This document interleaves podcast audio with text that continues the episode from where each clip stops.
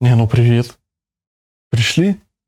Хотите итоги 17-го тура посмотреть? Так он не закончен еще. Конечно, матч Лутон-Бормут будет переигран неизвестно когда вообще. Да, чего же вы приперлись-то так рано? Ладно, расскажем, расскажем вам шесть итогов. Когда я говорю расскажем, я имею в виду, конечно же, себя. Меня зовут Семен Туропов. Вот такой замечательный телеграм-канал у меня есть. А, также вместе со мной итоги этого тура вам расскажут Самет Аскиров и Влад Губин. Обязательно ставьте лайк этому видосу, подписывайтесь на наш чудеснейший канал. Там еще много всего интересного в описании есть. По всем ссылочкам пробегитесь, где не подписаны, подписываемся. Ну и чтобы еще вам рассказать, расскажу, что у меня на телеграм-канале розыгрыш, вот на этом телеграм-канале замечательных разных там вещей. Он стартует уже в среду, 20 декабря, так что подписывайтесь заранее, потому что я канал закрою. Ну а сейчас, собственно говоря, Влад Губин с итогом этого тура прошедшего 17-го, до сих пор не законченного. И расскажет он нам сегодня о причине остановки матча Бормунд-Лутон. Тому Лакеру придется завершать карьеру футболиста. Я думаю, с этим более или менее понятно, потому что, ну да, все знают то, что матч Борнмут-Лутон был прерван из-за того, что Том Лакер упал в обморок прямо посредине игры, а, никаких столкновений, приведших к этому непосредственно до этого не было. Упал, как оказалось позже, была остановка сердца, но вовремя оказали помощь, и сейчас Лакьер в больнице, он а, полностью в сознании, да, сейчас его обследуют, чтобы точно понять, что с ним, что делать дальше, и чтобы понимать, насколько он здоров, насколько болен, что вообще будет происходить с ним впредь. Если честно, с трудом представляю, какой шок пережил сам Том, какой шок пережили его близкие, в конце концов, друзья, с которыми он играет на поле, да, те же футболисты Утона. А остановка сердца, но в итоге все в порядке. И на самом деле уже после такого потрясения э, можно и завершать карьеру, и на самом деле все тебя поймут. Скорее до сих пор все удивляются, упорству Кристиана Эриксона, который, да, со специальным аппаратом играет, после того, как у него сердце на евро остановилось. То есть для человека футбол это прям все, глаза горят, и взвесив все риски, да, он играет. Но дело в том, что у Окьера такое случилось не впервые. А, он уже падал в обморок во время матча. Это было совсем недавно, это было в конце мая, в финале плей-офф чемпионшипа.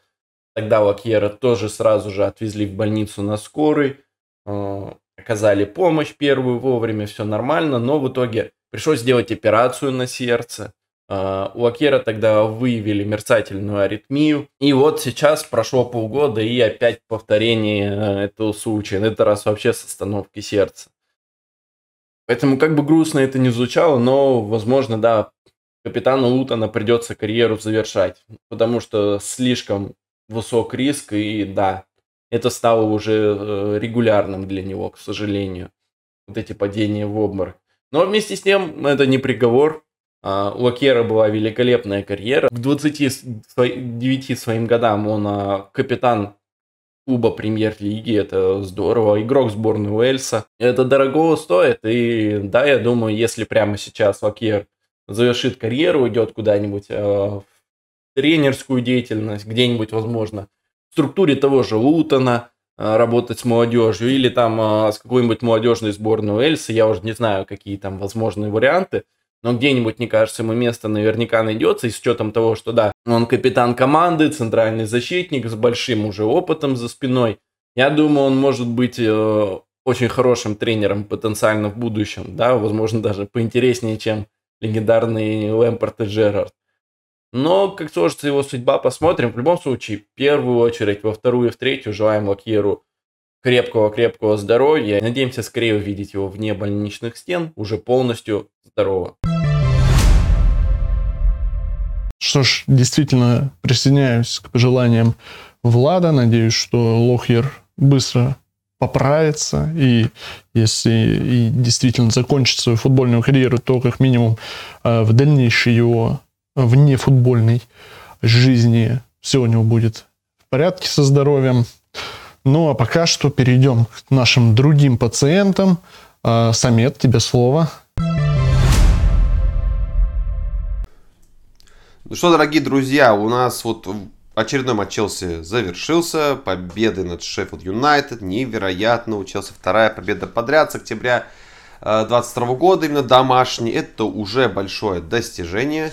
Но давайте не будем об этом вообще говорить. Здесь остановимся на персоналиях. А, персоналия, которую сегодня хочется обсудить, это Кол Палмер.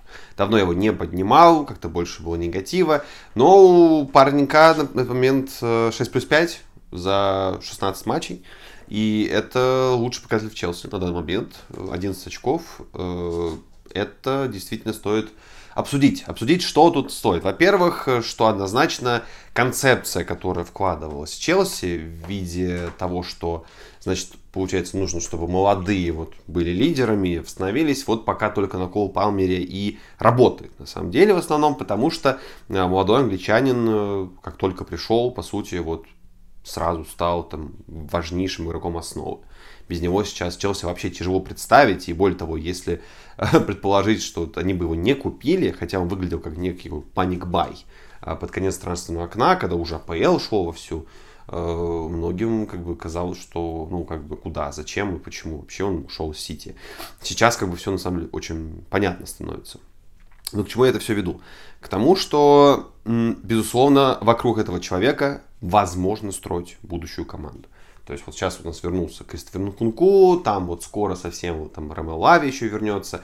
Да, есть травмы, там у нас 4 фланговых игрока опять травмированы, ну там 3. Гюсто вроде как все-таки что-то доступен все-таки.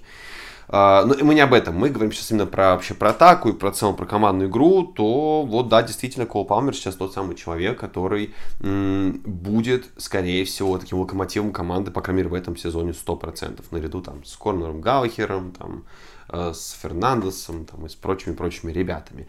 Более того, важнейший момент, вот если мы будем анализировать за эти вот как бы там, полгода плюс-минус, да, э, тех игроков, которые Челси приобрел, там неважно какая сумма, здесь мы говорим именно про игроков по персоналии, э, и мы можем увидеть, что да, действительно самые э, лучше показавшиеся футболисты, перформансы, именно стали те люди, которые пришли именно из премьер-лиги. Тот же самый Кайседа, тот же самый э, Палмер, это люди, которые достаточно быстро интегрировали состав. Э, то есть, да, там почему-то люди по поводу Кайседа все еще спорят, но на самом деле он достаточно уверенно прогрессирует и показывает достаточно неплохую игру. Э, мы об этом в предыдущих выпусках говорили. Э, скоро трансферное окно, и вот, соответственно, господин Почтин, как я уже ранее говорил, сказал, что команде нужны трансферы, что нужно вот разбалансировать состав, а, точнее, ну, разбалансировать состав. И важнейший фактор, который вот, если анализировать, да, вот все, что было проведено руководством, то да, действительно нужны игроки с опытом ВПЛ. А, это прям, я думаю, маркер номер один. Другое дело, что кто захочет нынешний Челси переходить, если клуб тем более пытается как-то, ну, сэкономить на зарплатах и так далее, да, а, но в целом, я думаю, это возможно. Несколько кандидатур из АПЛ самого можно будет вытащить, тем более там а, какие-нибудь сбитые летчики, условно, еще такие люди. Я просто накидываю варианты, не то чтобы я какие-то персональные называю. А, в Челси можно подозвать. И пока что, да, это действительно, наверное, самая рабочая стратегия. Это ну, куда лучше, чем брать людей из чемпионата Франции, а, из чемпионата Украины, как-никак, тоже был опыт. Вот. И это может помочь команде во второй половине сезона. Тем более раз Вернкусон, Кунку и прочие-прочие ребята. Посмотрим, что будет, естественно, дальше. Но какие-то уже предварительные итоги мы точно можем наконец-то сделать. Ну и как бы отдельный привет Пепа Гвардиоле, который как бы не настаивал на Кол Палмере, сказал, что хочет идти уходить. Но я думаю, что Кол Палмер действительно бы сейчас очень сильно спас бы э, Сити в том, что происходит с ними сейчас. Это не лукавство, это констатация факта. Что ж, и Самеду мы тоже желаем крепкого здоровья. Надеемся, что когда-нибудь он сможет вылечиться от этой болезни ужасной и перестанет уже болеть за Челси. Ну, а тем временем, окажется, Влад хочет нам рассказать что-то еще, кажется, про Брайтон. Брайтон. И близко не так крут, как был до этого. Поражение от Арсенала 2-0, и казалось бы, может быть, это не тот матч, после которого стоит делать негативные выводы о команде. Все-таки играли с лидером чемпионата, с лидером э, чемпионата, который сейчас на ходу, но дело в том, как Брайтон этот матч проиграл. По счету 2-0, вроде бы как не так все и плохо, но по статистике во всем, абсолютно во всем тотальное доминирование Арсенала. Просто полное превосходство, да, все как любит Артета доминировали в сласть, можно сказать. Мало того, это первый раз за 32 матча. Первый раз с февраля, когда Брайтон не забил в матче премьер-лиги. Это тоже стоит отдельного упоминания. А, помимо этого, впервые под руководством Дедзерби за первый тайм Брайтон не нанес ни одного удара. В общем, все, все, весь матч в пользу Арсенала. Да ладно, даже тот же наклон поля, да, главная характеристика успешности Арсенала а, при равном владении мячом наклон поля 76% в пользу Арсенала. То есть, вы понимаете, Брайтон просто не мог ничего сделать. И вот такой матч, я думаю, это показатель того, что да, по сравнению с прошлым сезоном произошел значительный, значительный даунгрейд. Сейчас Брайтон девятый, по ожидаемым очкам десятый, то есть находится примерно там, где и должен был находиться. Прошлый сезон они закончили на шестом месте в Еврокубках, в Лиге Европы. Могли попадать и на пятое место, там просто уже опыт Ливерпуля решил в борьбе за эти места. Но сейчас, как мне кажется, Брайтону, может быть, э, получится попасть в Еврокубки только через э, Лигу Европы. Потому что в чемпионате все сложно. Посмотрим, кто впереди них. Э, из тех, кого можно обогнать Вестком, ну, может быть, но при этом Вестхэм постепенно перестраиваться, постепенно начинает играть интереснее в атаке. Да, Кудус набрал бешеную форму, Пакета хорош в последних играх очень. Боуэн просто машина. А, Манчестер Юнайтед, казалось бы, все у них не очень плохо, но при этом Юнайтед, в отличие от Брайтона, набирает очки там, где он их должен набирать. А, посмотрите результаты Юнайтед, да, против топ-клубов все очень-очень грустно, но с командами, где Юнайтед э, должен побеждать, Юнайтед побеждает.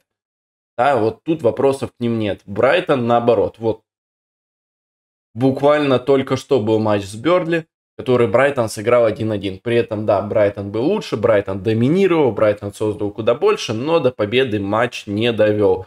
Юнайтед в чемпионате такие игры до победы доводят. Да, там, я не знаю, с голами Мактомина на 95-й и так далее, но доводят. Брайтону пока этой матерости не хватает. В чем основные причины? Ну, во-первых, конечно, травмы. Но травмы в этом сезоне застигли абсолютно всех. Э, за редким-редким исключением, прям редчайшим, да. Э, два-три клуба, может, избежали там повальной эпидемии. И тут уже вопрос, насколько ты готов справляться с этим, с этими травмами, насколько у тебя хороший ресурс на лавке. Да, к сожалению, Брайтон таким ресурсом не обладает. Сейчас, к примеру, травмированы основные футболисты Брайтона а, группы атаки, которые, собственно, создают а, в атаке. Да, если мы берем показатель XG Chain в среднем на 90 минут, XG Chain это как считается? Коротенькая справка, то есть, а, допустим, в атаке, которая завершилась ударом, приняло участие 5 человек, тому, кто бил, засчитали XG, тому, кто отдал передачу, засчитали Expected Assist – а остальным, казалось бы, ничего. Так вот, Expected G-Chain, а, оно дает а, равные баллы всем тем, кто принимал участие в этой комбинации, приведшей к удару. Да, наравне с а, теми, кто отдавал передачу и тем, кто бил. Вот, и по этому показателю из пяти лучших футболистов Брайтона в этом сезоне, да, по среднему этому XG Chain на 90 минут, четверо сейчас травмированы. Это Энсисо, Фати, Марч и Эступиньян. Просто ключевые футболисты, их сейчас нет. Но мало того, я лично был конкретно шокирован, когда в игре против Арсенала сломался уже третий правый защитник Брайтона. Сначала Эступиньян, и все начали массово скупать Лэмпти в фэнтези. Лэмпти тоже сломался, а причем тоже надолго. Сейчас еще и Велтман, который вышел на эту позицию тоже сломался. Катастрофа, да? А, ну и Брайтон не так хорошо справляется с этим, потому что действительно не обладает таким же большим ресурсом. А. Кроме того, Брайтон сильно сдал в игре в обороне. Ну, не скажу, что сильно, но да, сдал. а, потому что во всех матчах этого сезона Брайтон пропускал ни единого клиншита. Тут, конечно, и вот эта вот вратарская чехарда, то Стили, то Вербрюген, мы уже об этом говорили, э, защитники не чувствуют такой надежности, и поэтому возникает вот это вот большое количество пропущенных голов. Кроме того, да, тут еще стоит, наверное, говорить глобально об уходе футболистов. В первую очередь, да, не хватает Мойзеса Кайседу. Возможно, в Челси он пока не настолько хорош, но в Брайтоне это был просто великолепнейший опорник.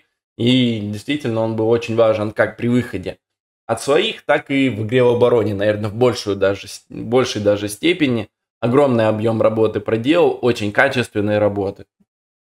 Сейчас, к сожалению, тот же Балеба а, которого брали вроде как на замену, пока не готов Кайседу полноценно заменить, а именно качественно. А, МакАлистер тот же. Да и, в общем, да, проблема Брайтона в том, что не всегда качественный скаутинг способен заменить тех топовых футболистов, которых ты вырастил. Поэтому на данный момент, как мне кажется, Брайтон это та команда, которая будет бороться за последнюю там строчку в Еврокубках, за вот это вот место в Лиге конференций, за одно единственное. Э, и, возможно, пытаться там получить себе место на следующий сезон, да, э, выиграв Лигу Европы. Тоже как вариант, хотя, конечно, в Лиге Европы будет и Ливерпуль, и вообще будут будет множество сложных соперников по-настоящему. В конце концов, тот же Милан, да, который вот выбил Ньюкасл из Лиги Чемпионов. Будет тяжело, но да, Брайтон точно должен снизить планку своих ожиданий, и фанатам Брайтона нужно принять мысль, что как минимум до следующего сезона команда Дедзерби будет не такой яркой, не такой крутой, как она была. Спасибо, Владислав, но не кажется ли тебе, что есть еще одна командочка, у которой в этом сезоне дела идут не так замечательно, как должны подойти в следующем. Может быть, это какая-то команда из Лондона.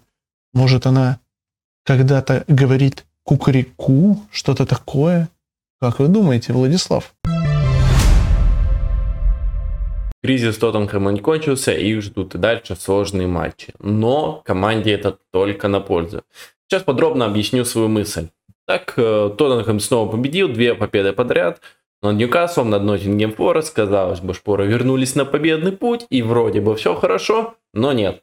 А, красная карточка его без ума, так как это его вторая карточка в сезоне, он пропускает 4 матча, потом у него сразу Кубок Африки, соответственно, пропускает без ума, ну, примерно 8 игр, и увидим мы его в следующий раз только где-то в середине февраля. А без ума, на секундочку, это один из ключевых футболистов у Постекоглу. Ну, что-то рядом с Джеймсом Мэдисоном, потому что Постекоглу а, а, в обороне остается сзади и перекрывает огромнейшие пространства, потому что у, Доджи уходит вперед, Педро Пора тоже часто уходит вперед, и Сар тоже уходит вперед, атакует. И просто без ума огромные пространства перекрывает в один. Не всегда успешно, но, по крайней мере, а, он делает все возможное для одного человека. Во-вторых, у Бесума одна из ключевых ролей при выходе из обороны. Мало того, что да, Бесума располагается низко при выходе от своих ворот, во-вторых, он часто явля- является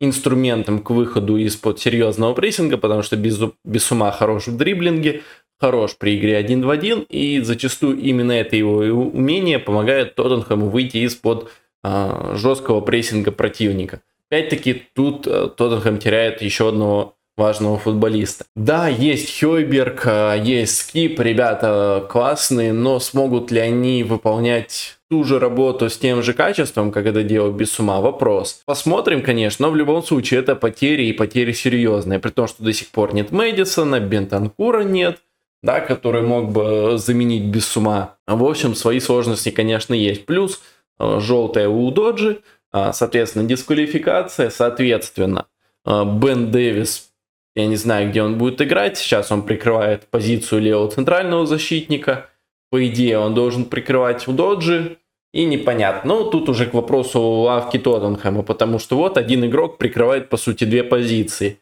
Кому сейчас выходить? Эмерсону на свой неродной фланг, ну, такое себе.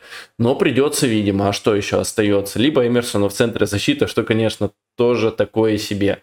Вот. А глобально у Тоттенхэма очень много красных карточек, постепенно травмы еще копятся, и в итоге мы получаем, что, конечно, от той классной игры, которая была на старте сезона, осталось не так много. Да, да, в конце концов, взять э, тот же матч против Ноттингем Форест. Изначально Кулушевский вышел в роли Мэдисона, было здорово, а, но, но Брэннон Джонсон получил травму, был заменен на Оливера Скипа, соответственно, Кулушевский ушел на фланг. На фланге он смотрелся здорово, а, забил гол оттуда, но игра Тоттенхэма глобально чуть-чуть просела. Позиционно а, шпоры смотрелись уже далеко не так интересно, как когда Кулушевский был центре поля. У Постекоглу много сложностей с составом сейчас возникает, и будет возникать их тоже много, но а, именно это может сделать Тоттенхэм сильнее и конкурентнее дальше. В этом сезоне я не думаю, что они будут бороться за что-то серьезное, типа чемпионства. Хотя, конечно, Постыкогу перед матчем с Ноттингем Форест сказал, что борьба за пятое место это не для нас, с намеком на то, что мы целимся выше. И действительно, они имеют полное право целиться выше, но фактическое положение дел, как мне кажется, показывает, что закончить четверки, точнее даже в пятерке, потому что у нас пять мест будет, в Лиге Чемпионов по Англии, вероятнее всего. Так вот, закончить в пятерке для них это будет успех своего рода, с учетом э, больших, большого количества кадровых сложностей, потому что тренер все-таки первый сезон проводит. А вот на следующий сезон это будет большим задатком, потому что все игроки лавки, э, так или иначе, из-за этих кадровых сложностей успеют поиграть, и успеют поиграть значительное время, получить большую, большое количество практики, и, соответственно, больше, скажем так, проникнуться, что ли, идеями по стекагу. И в следующем сезоне, когда у Тоттенхэма будут Еврокубки, я думаю, какие-нибудь Еврокубки они попадут уж точно, мы будем иметь более глубокий состав, который будет лучше понимать идеи по стекагу. И, соответственно, вот в следующем сезоне, с учетом правильных трансферных окон, Тоттенхэм уже действительно может ставить перед собой какие-то серьезные цели.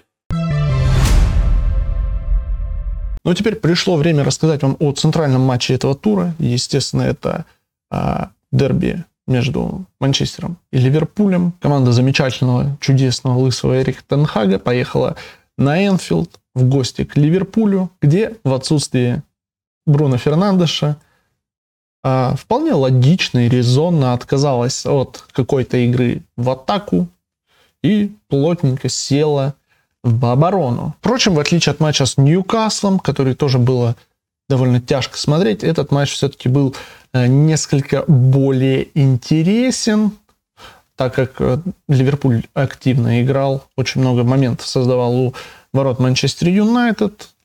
34 удара было нанесено в сторону ворот а, Андреа Наны.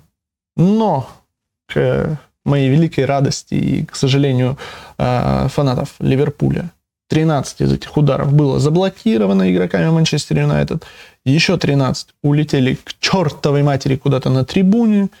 Ну и с еще восемью мячами, которые были отправлены в сторону ворот а, Андреа Наны. Но к моей великой радости и, к сожалению, э, фанатов Ливерпуля 13 из этих ударов было заблокировано игроками Манчестер Юнайтед. Еще 13 улетели к чертовой матери куда-то на трибуне. Ну и с еще восемью мячами, которые были отправлены в створ ворот Андреа Наны, наш замечательный голкипер справился. А все почему? Потому что, естественно, не в Лиге Чемпионов мы, к счастью, играли с Ливерпулем. Ну а вообще же Ливерпуль за 34 удара сумел создать э, моментов на целых 2 XG. Думаю, все, кто смотрели этот матч, запомнили момент э, Хойлунда, когда он убежал, по сути, один на один с Алисоном Беккером. Так вот, тот удар по Алисону весил 0.33 XG. И Ливерпуль за весь матч, за все свои 34 удара смог лишь однажды опаснее быть у чужих ворот. Сделал это Коди Гакпо уже на 90 плюс первой минуте. Э, Манчестер действительно классно отоборонялся. У Рафаэля Варана 15 выносов. И, собственно говоря, получил награду лучшему игроку матча, с чем я не особо согласен, потому что если кому-то и давать эту награду, то Андре Онане ну, в целом, да, действительно, оборона Манчестер Юнайтед заслужила эту награду, и э, что отметил в своем посте в одной запрещенной в государстве, в котором я проживаю, соцсети, Варан, упомянув э, в посте с наградой э, всех партнеров по обороне. Но вообще, какой в результате итог я бы хотел вывести из этого матча? А он, на самом деле, очень прост. А, у нас очень с вами, господа, веселая и интересная лига. Я очень рад этому факту, потому что, посмотрите, сами у нас уже который тур подряд меняется лидер. Теперь это вновь Арсенал. Команды в первой тройке идут максимально плотно, сильно от них не отстает и Манчестер Сити. На момент 17-го тура, а это почти середина сезона, у нас фактически 16 команд способны побороться за места в Еврокубках. Да, благо у нас почти пол лиги может попасть в Еврокубки на следующий сезон. Э, в лучшем случае это 9 аж команд. А как раз таки разница между 9 и 16 местом ровно 10 очков. А на 16 месте находится Эвертон, который был оштрафован на все те же ровно 10 очков. Не до конца ясна пятерка команд, которые попадут в Лигу чемпионов не до конца понятно, кто, в принципе, какие другие команды пойдут в другие Еврокубки. И что самое главное, до сих пор э, непонятно, кто будет чемпионом. И фактически в чемпионской гонке, ну, прямо сейчас можно, очевидно, назвать пять команд, хоть Влад и сказал, что Тоттенхэм у нас э, отлетает. Тем не менее, мы смотрим на турнирную таблицу, на количество очков и видим, что да, так оно и есть. Пять команд у нас э, находится в 6 очках от лидера. Лидировали в этом сезоне 4 команды, и Манчестер Сити наконец-таки отъехал на четвертое место и отстает уже на 5 очков от лидера. Это все, конечно, понятно. У Манчестера есть на то объективные причины. Им, во-первых, просто-напросто веселее так весной будет всем э, разваливать кабины и обгонять э, каждого на своем пути. Ну и, во-вторых, э, все-таки двух целых ключевых игроков не хватает сейчас а, горожанам для того, чтобы их игра была вообще отличная. Но не хватает им и еще кое-чего, о чем я вам расскажу в следующем итоге. Но начнем мы все-таки не с горожан, а начнем в целом с того, о чем вообще этот итог будет. Я провел научное исследование. Что за исследование? Я взял все матчи АПЛ этого сезона, а их, между прочим, 169, и посмотрел на хронологию этих матчей и выписал себе все голы, которые были забиты, начиная с 80-й минуты и вплоть до финального свистка. Таких голов суммарно у нас в лиге набралось 110. И, собственно говоря, зачем я занимался этой херней? Спросите вы, я вам отвечу, чтобы посмотреть, как э, голы эти влияют на итоговый результат и какая команда все-таки лучше э, играет, лучше добывает результат на последних минутах. Ну, поэтому в этом показателе у нас лидирует Ливерпуль. Ливерпуль забил 12 голов на последних минутах, пропустил всего 3 и заработал 12 очков, упустив всего лишь одно. Это, как вы помните, в матче с Тоттенхэмом. Э, в добавленное время они пропустили мяч, из-за которого проиграли. И, собственно, таким образом Ливерпуль смог заработать аж 11 очков именно в последние минуты. Тут надо понимать, что те же, условно, голы Ньюкасла в ворота Шеффилда, которые они забивали там в матче, где они выиграли 8-0, они 7-8 забивали в последние минуты. Мячи я, естественно, эти посчитал, но они на результат никак не повлияли, потому что что 6-0, что 8-0, Ньюкасл, естественно, в любом случае, три, как с тремя очками подошел к 80-й минуте, так с ними и закончил матч. Смотрим далее на таблицу. А здесь у нас что? А здесь у нас Арсенал. В этом туре забил на последних минутах, но на результат этот гол никак не повлиял. Тем не менее, Арсенал 9 а, очков на последних минутах заработал и упустил 2 а, очка. Но несколько моментов хочется выделить отдельно. И начнем мы, естественно, с Астон Виллы, которая расположилась на третьем месте, не упустив ни одного очка. А заработала Астон Вилла целых 6, и два из этих шести очков Астон Вилла заработала непосредственно в этом 17-м туре. Оли Уоткинс на 84-й минуте забил победный гол. И помимо того, что они не упустили ни одного очка, они еще и пропустили на выбранном нами отрезке всего два мяча. Также ни одного очка не упустил Брайтон, который, между прочим, умудрился пропустить пять мячей, но они никак никоим образом не повлияли на результат, как и пропущенный в прошедшем, собственно говоря, э, туре мяч. Но вернемся к нашим баранам. Самое главное это Манчестер Сити, который находится на дне этой замечательной таблицы. Манчестер Сити лишился аж 7 очков в концовках встреч. И в прошедшем туре Манчестер Сити лишился очков в матче против команды, которая ранее не забирала очки в концовке ни у какой из команд. Ни разу же 16 туров. Это Кристал Пэлас, который до этого тура был худшим. Тенденция набирать важные очки в концовке – это что-то из чемпионского характера, если хотите.